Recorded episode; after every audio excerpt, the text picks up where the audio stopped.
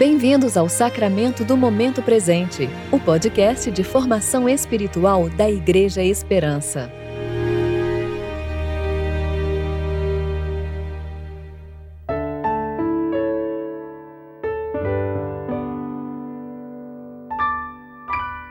Hoje é sexta-feira, 30 de julho de 2021, tempo de preparação para o nono domingo após o Pentecostes. Em Deus é que nos temos gloriado todo dia e sempre louvaremos teu nome. Salmo 44, 8. Eu sou Júlia Ribas e vou ler com vocês a reflexão de Regis Fontes, referente a 1 Coríntios, capítulo 11, versículos 27 a 34.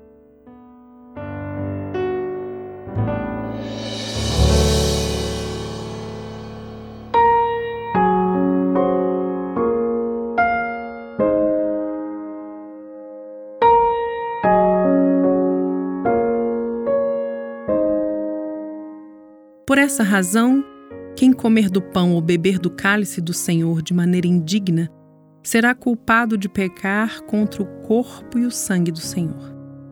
Examine, pois, o homem a si mesmo, e dessa forma coma do pão e beba do cálice.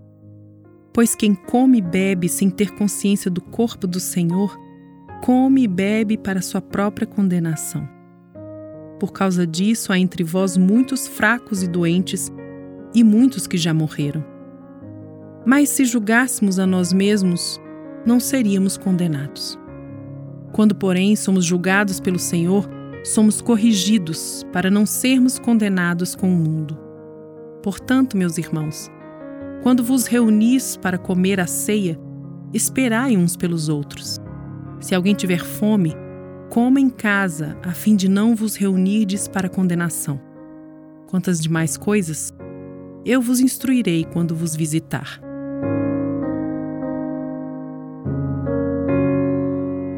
Há cerca de dois mil anos, um corpo era ferido e pregado numa cruz. Embora fruto de traição e injustamente condenado pelas autoridades civis e religiosas, esse corpo foi oferecido voluntariamente. Antes de seguir a via dolorosa, o mestre ensinara a seus alunos que sua própria vida estaria sendo dada em favor de muitos. Seu corpo seria castigado e seu sangue derramado por eles. Por isso, seus algozes nada mais faziam do que cumprir, pela sua maldade, o plano eterno de Deus. Ao ferir aquele corpo, os homens vis somente o fizeram crescer para além do tempo e do espaço como cinco pães que alimentaram cinco mil. O corpo partido e o sangue derramado de Jesus agora alimentariam discípulos em todo lugar e através dos séculos até que ele voltasse. Por isso, Jesus, no dia de hoje, enquanto não volta, nos convida à sua mesa para comer e beber dele mesmo. Nesta mesa, não há pedaços de pão maiores nem primeiros goles de vinho a se disputar como maná que não sobrava a quem colhia muito e nem faltava a quem comia pouco. Todos comemos e bebemos de Cristo até ficarmos satisfeitos. Reconhecer essa irmandade em volta de uma mesa na participação de um pão é que é discernir o corpo. O que quer que façamos que vá contra essa realidade nos sujeita a julgamento. Era isso que os coríntios estavam fazendo. Na ceia do Senhor, alguns comiam demais e outros passavam fome. Alguns tinham assento de honra enquanto os mais pobres olhavam o banquete de longe. Percebem como nada pode estar mais longe do que Cristo ensina? Nós que dele comemos somos feito igualmente participantes desse corpo, partes dele. Não pode, portanto, o olho desprezar o pé ou o pé a orelha. Todos nós unidos e bem ajustados por todas as juntas e ligaduras, crescendo nutridos pelo próprio Deus.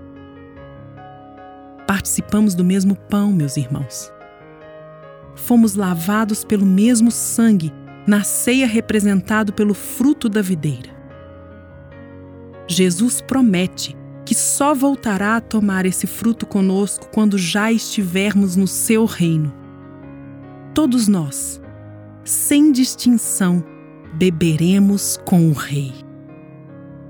Todos nós levantaremos mãos santas e teremos nossos cálices cheios por aquele que nos convida para a festa e nos provê até mesmo as vestes para lá entrarmos.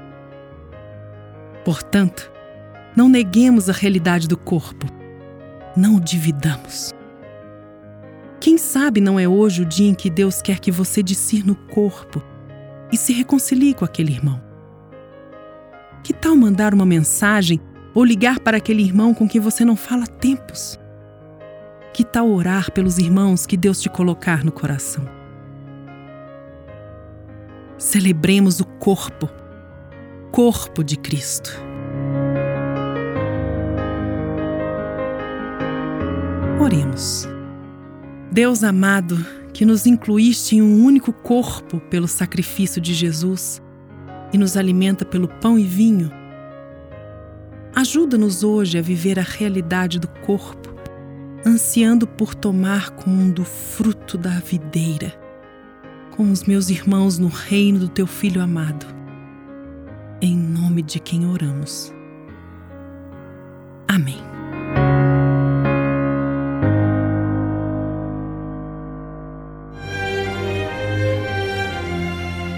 Você ouviu o Sacramento do Momento Presente, o podcast de formação espiritual da Igreja Esperança. Que a palavra de Deus habite ricamente em seu coração e preencha sua vida com sabedoria.